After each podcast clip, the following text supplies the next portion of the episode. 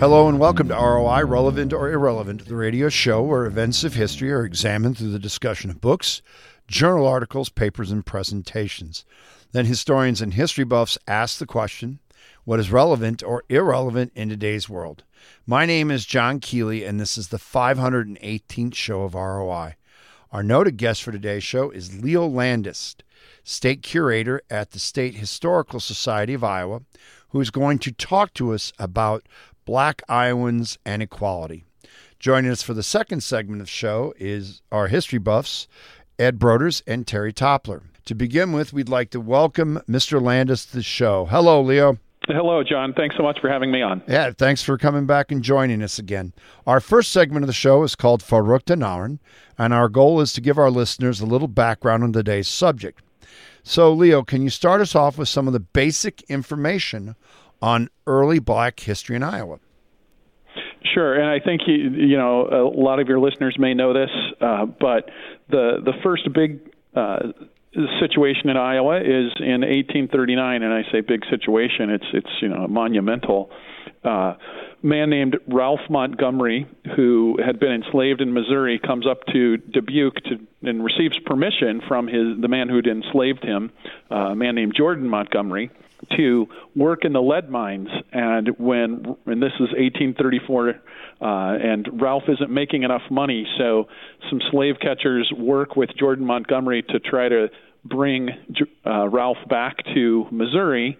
Uh, a group of white Iowans stop that from happening. It goes to the Iowa Supreme Court uh, in the Territorial Supreme Court, and our Chief Justice Charles Mason rules in favor of Ralph. So from uh, 1839, you've got uh, a situation where the Iowa Territorial Supreme Court rules because of the Missouri Compromise uh, of 1820 that slavery cannot exist in the Iowa Territory, and thus Ralph is a free man. So recognizing black personhood, black equality from our territorial days, and yet uh, at the same time or thereabouts, uh, Iowa's only lynching that I know of takes place, and it's not hanging a black man; it's essentially beating him to death in Dubuque.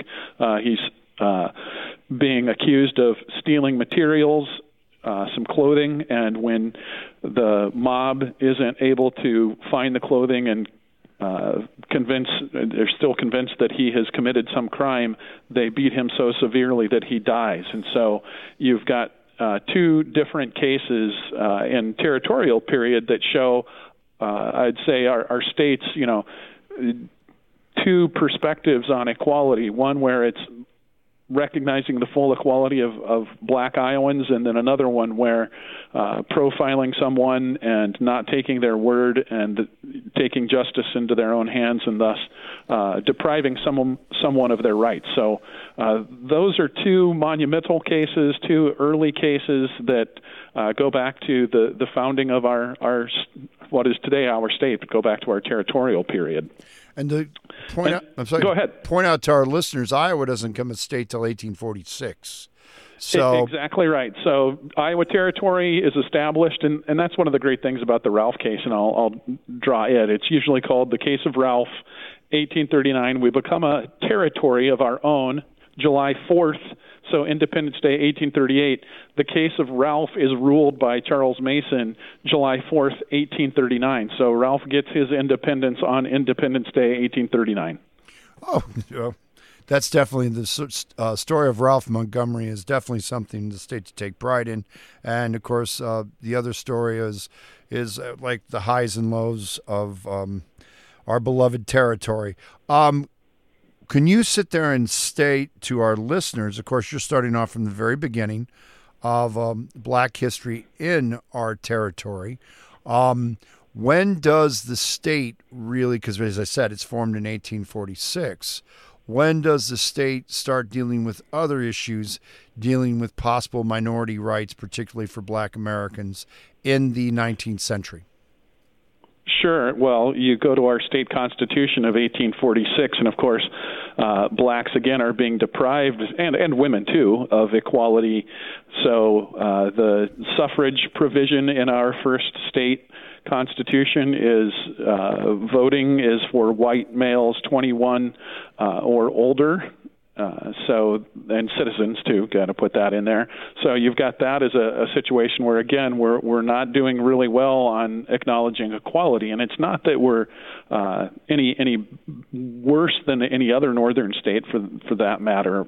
Uh, and there is a, a you know a degree of equality. You can't have slavery then in Iowa uh, once we become a state. There, one of our territorial governors, John Chambers, who is from Kentucky, actually brings uh, enslaved people with him who are his servants, and he keeps them uh, as his property when he's in Iowa. So again, that's territorial. I'm going to jump into more, some more statehood, but then you have people like Alexander Clark in Muscatine and the small black community that's in Muscatine, even before the Civil War, holding emancipation celebrations beginning in 1856. So, uh, advocating for black equality uh, and as the Constitution's being revised in 1857, an effort to say, hey, we need to change the Constitution at that time. Uh, and it goes to the white male voters in 1857 and it gets crushed. Uh, so the provision in the Constitution of 1857 still is white male voters, uh, 21 citizens. But then with the black service in the Civil War, we have a, a black regiment out of Iowa uh, thousand men serving on behalf of the state approximately uh, during the Civil War beginning in, in 1863. So you've got the what they call themselves the First Colored Regiment of Iowa. After their service, then the white men of Iowa agree to change the Constitution in 1868. So uh, we strike the word white, and again, we're not going to talk women's history, but it is March when we're recording this, and so just feel obliged to say hey, uh, we don't give women the vote until 1920 in Iowa, at least in candidate elections. But there's one other case that I, I want to hit really quick before we uh, maybe move to another topic, and that's 18, well, maybe two quick ones. Alexander Clark, who we referenced, uh, he and his wife send their daughter to the white school in Muscatine because Muscatine had segregated schools in 1867, and so did Des Moines, uh, so did Dubuque. Uh, wouldn't surprise me if Davenport did. I don't know that one for a fact, but I know uh, at least Des Moines, Keokuk uh, had some segregated schools. Muscatine and Dubuque uh, all had segregated schools. So uh, the Clarks in Muscatine say we want our daughter to go to the public school, and in April of 1868, Justice uh, Cole for the Iowa Supreme Court rules that Iowa can't have schools based on uh, cultural background. In this case, it was African descent. So that Clark case of 1868, again, hoping a lot of your listeners know, but that's a, a big one. And then the last one I wanted to hit quickly is uh, the case of Emma Coger, who is uh, very light skinned but called a black woman in 1872, she boards a steamboat in Keokuk and is seeking to have dinner in the first class passage. And she's very light skinned and uh, but people, uh, some people know she's black, and so they won't sell her a first class ticket for dinner. But she gets a gentleman to buy her a ticket, and then is seated on the ship in the first class section. And the captain's wife recognizes that she's a black woman and calls for her to be removed. Uh, they forcibly remove her. Ms. Coger sues, and uh, wins that case. So landmark case in Iowa, and actually it does get referenced in Brown versus Board of Education is Coger versus uh, Northwestern Packet Company. So that 1873 case uh, leads then up to the 1884 civil rights case. But we'll give you a chance to jump in again, John. We have a lot more time to talk about these this very interesting and important subject. So please stay tuned for our next segment of the show. This is ROI on KALA, St. Ambrose University 106.1 FM. Times of joy, in moments of grief. Broadcasters come through. Even when all else fails, Today, with more ways than ever to experience the moments that transform our lives, Americans still choose broadcast radio and television more than all other media combined. We are the local broadcasters of radio and television, reaching more people, touching more lives. Brought to you by the National Association of Broadcasters and this station. Hello and welcome back to ROI, Relevant or Irrelevant, the radio show where events of history are examined through the discussion of books, journal articles, papers, and presentations. Then historians and history buffs ask the question what is relevant or irrelevant in today's world? My name is John Kealey, and this is the second segment of the show, which is referred to as the kitchen table. Our guest for today is Leo Landis, state curator of the State Historical Society of Iowa and we're talking about black Iowans and equality. Our history buffs for today's show are Ed Broders and Terri Toppler. Terri, why don't you start us off? Yeah, Leo, I'd like to know a little bit more about Alexander Clark. You said that uh, he had a significant case in 1868, I believe, uh, wanting to send his daughter to Muscatine, uh, where they had segregated schools. Uh, can you talk about the history of seg- segregation as far as education in the state of Iowa? Even in our earliest education legislation in Iowa pre 1860, really. Black Iowans weren't being taxed to help fund the schools because it was believed black children shouldn't be attending school.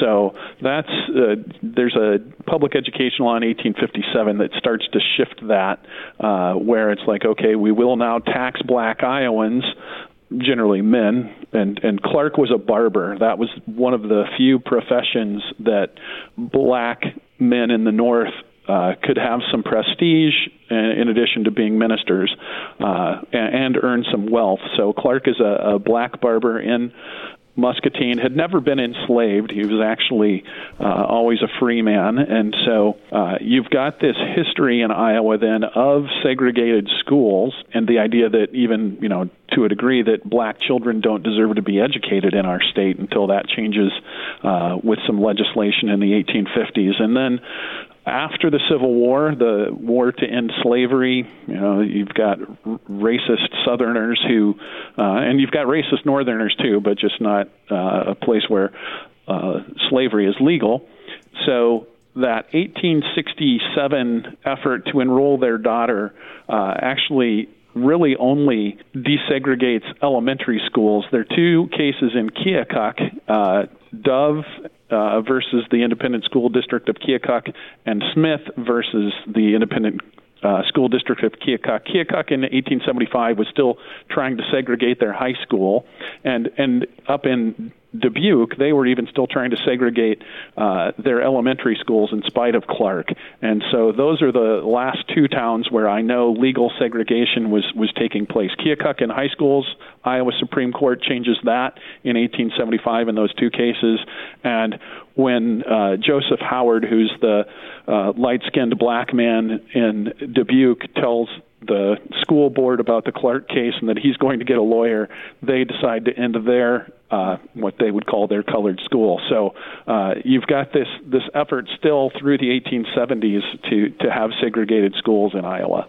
You mean to say that you could say to someone back in the 19th century, "I'm going to get a lawyer," and people change their minds?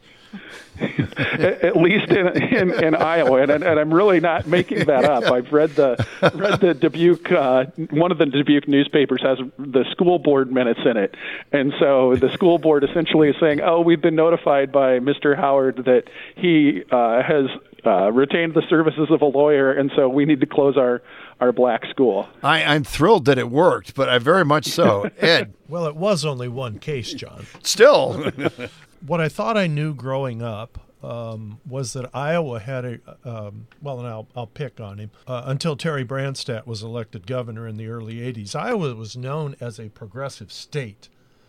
And uh, one of the things that I thought I knew as part of that was that much of that progressive initiative came from the courts, and very little of it came out of the state house.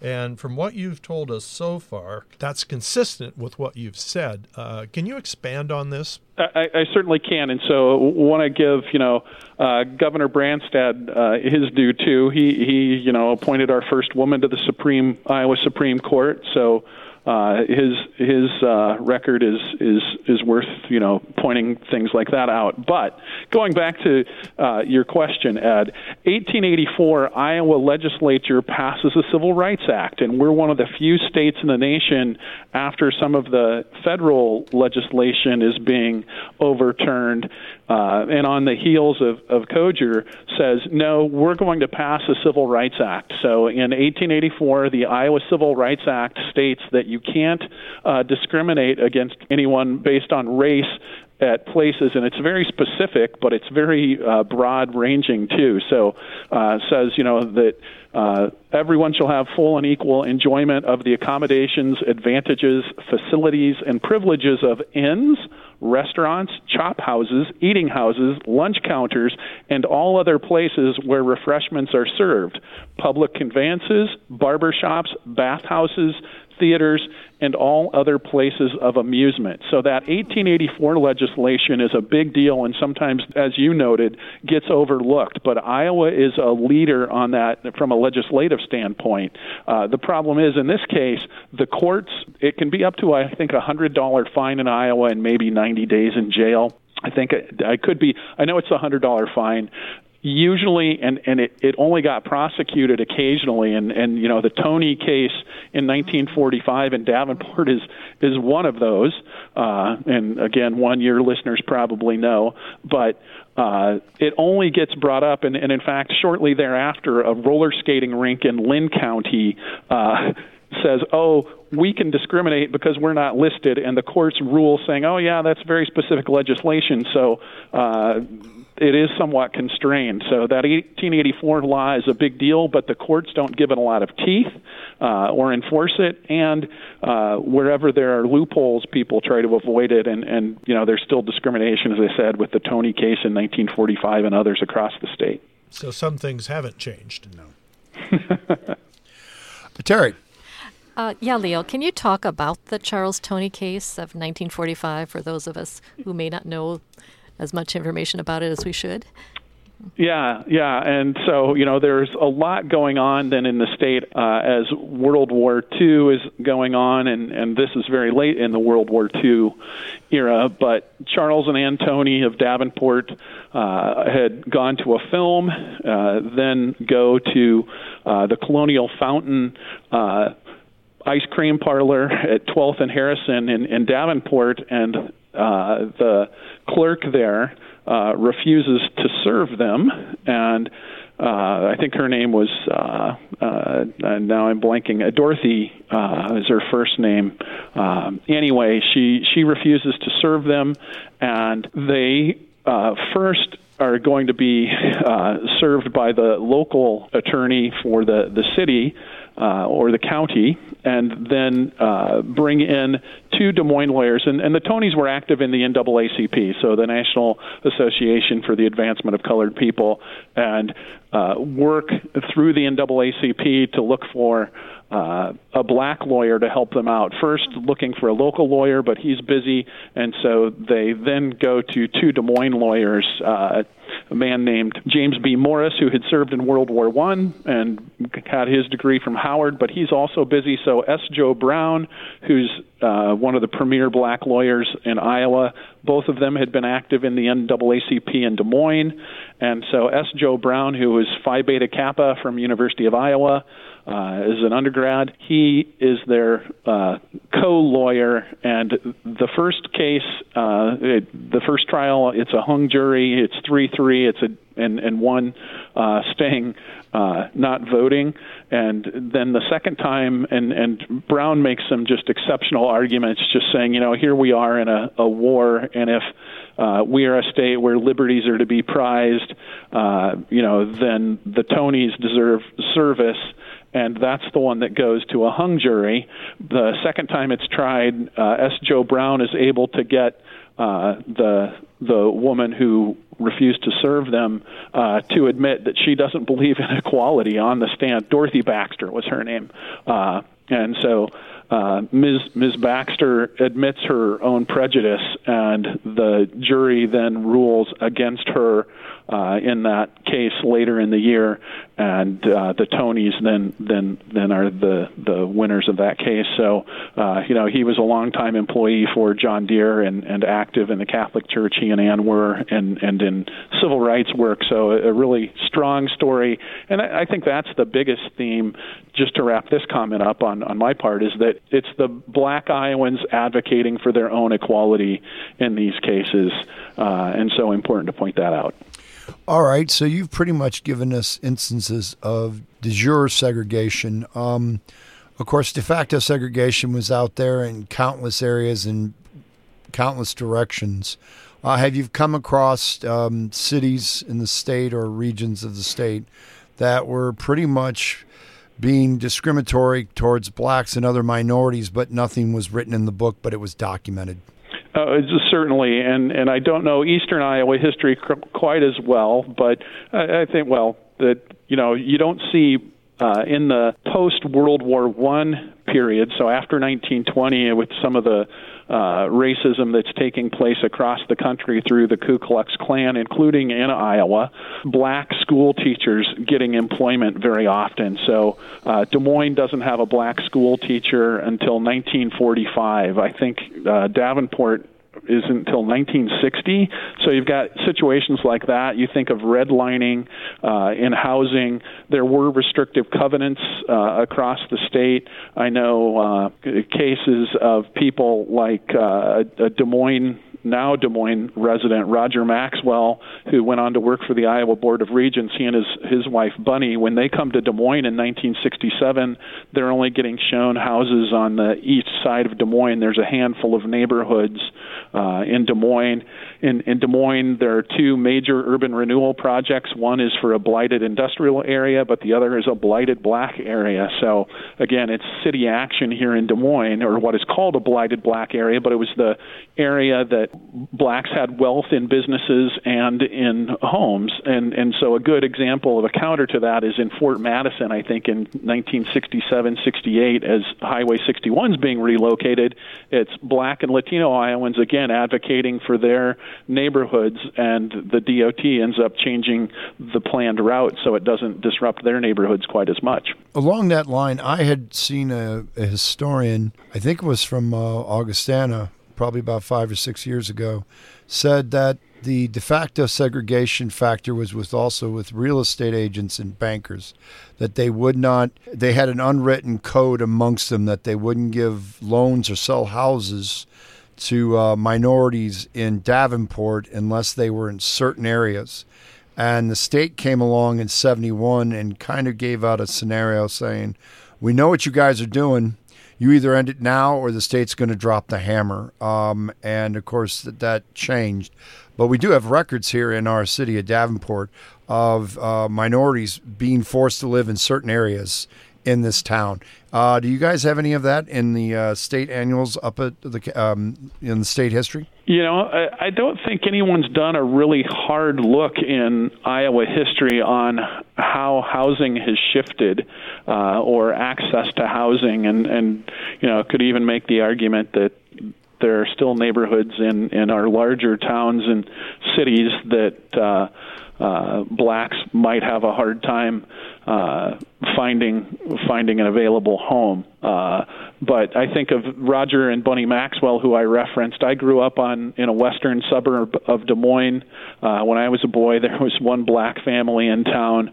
Uh, Roger and, and Bunny Maxwell now live and bought a house about uh, two blocks from where where I grew up, and so uh, at least in in central Iowa's suburbs, and I'm guessing in in you know Sioux City, Council Bluffs, Dubuque, uh, Waterloo, larger towns across the state, uh, Davenport, where you saw some of that, as you were referencing, de facto segregation based on banks and, and real estate agents. And I've read on that, but I don't think anybody's done a lot of deep work on that in, in Iowa.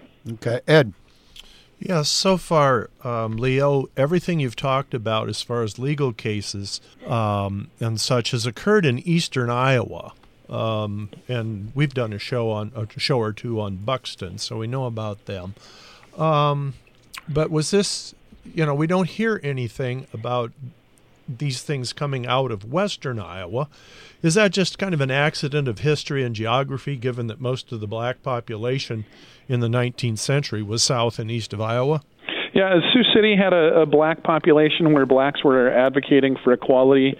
Uh, you know, not not quite as big as central to eastern Iowa, but uh, you know, you think of stories in Iowa history. Oscar Micheaux, who becomes the premier uh, black filmmaker when he registers for the draft in World War One, he's doing that out of Sioux City, and when he lists what his profession is in 1918, it's it's movie producer. So uh, the black population of uh, Western Iowa and, and you know the Council Bluffs I don't know quite as well, and, and actually Southwest Iowa had a fairly prominent black population from the uh, 1870s into the 1920s. And so those communities uh, were celebrating. We should do an Emancipation Day discussion someday. Uh, we can. We will. Yeah, Emancipation Day, as I referenced, that's something that Alexander Clark and his friends started in 1856 in Iowa. There were earlier U.S. events, but Clark is celebrating it pre Civil War, and those Emancipation Day events take place all over the state. So, black young black women dressed as uh, the Statue of Liberty, riding in parades celebrating black emancipation, either in August or September, uh, down in Clarinda in Page County. Uh, so, some really compelling stories of, of black Iowans, you know, celebrating and honoring freedom in, in, in really rich ways.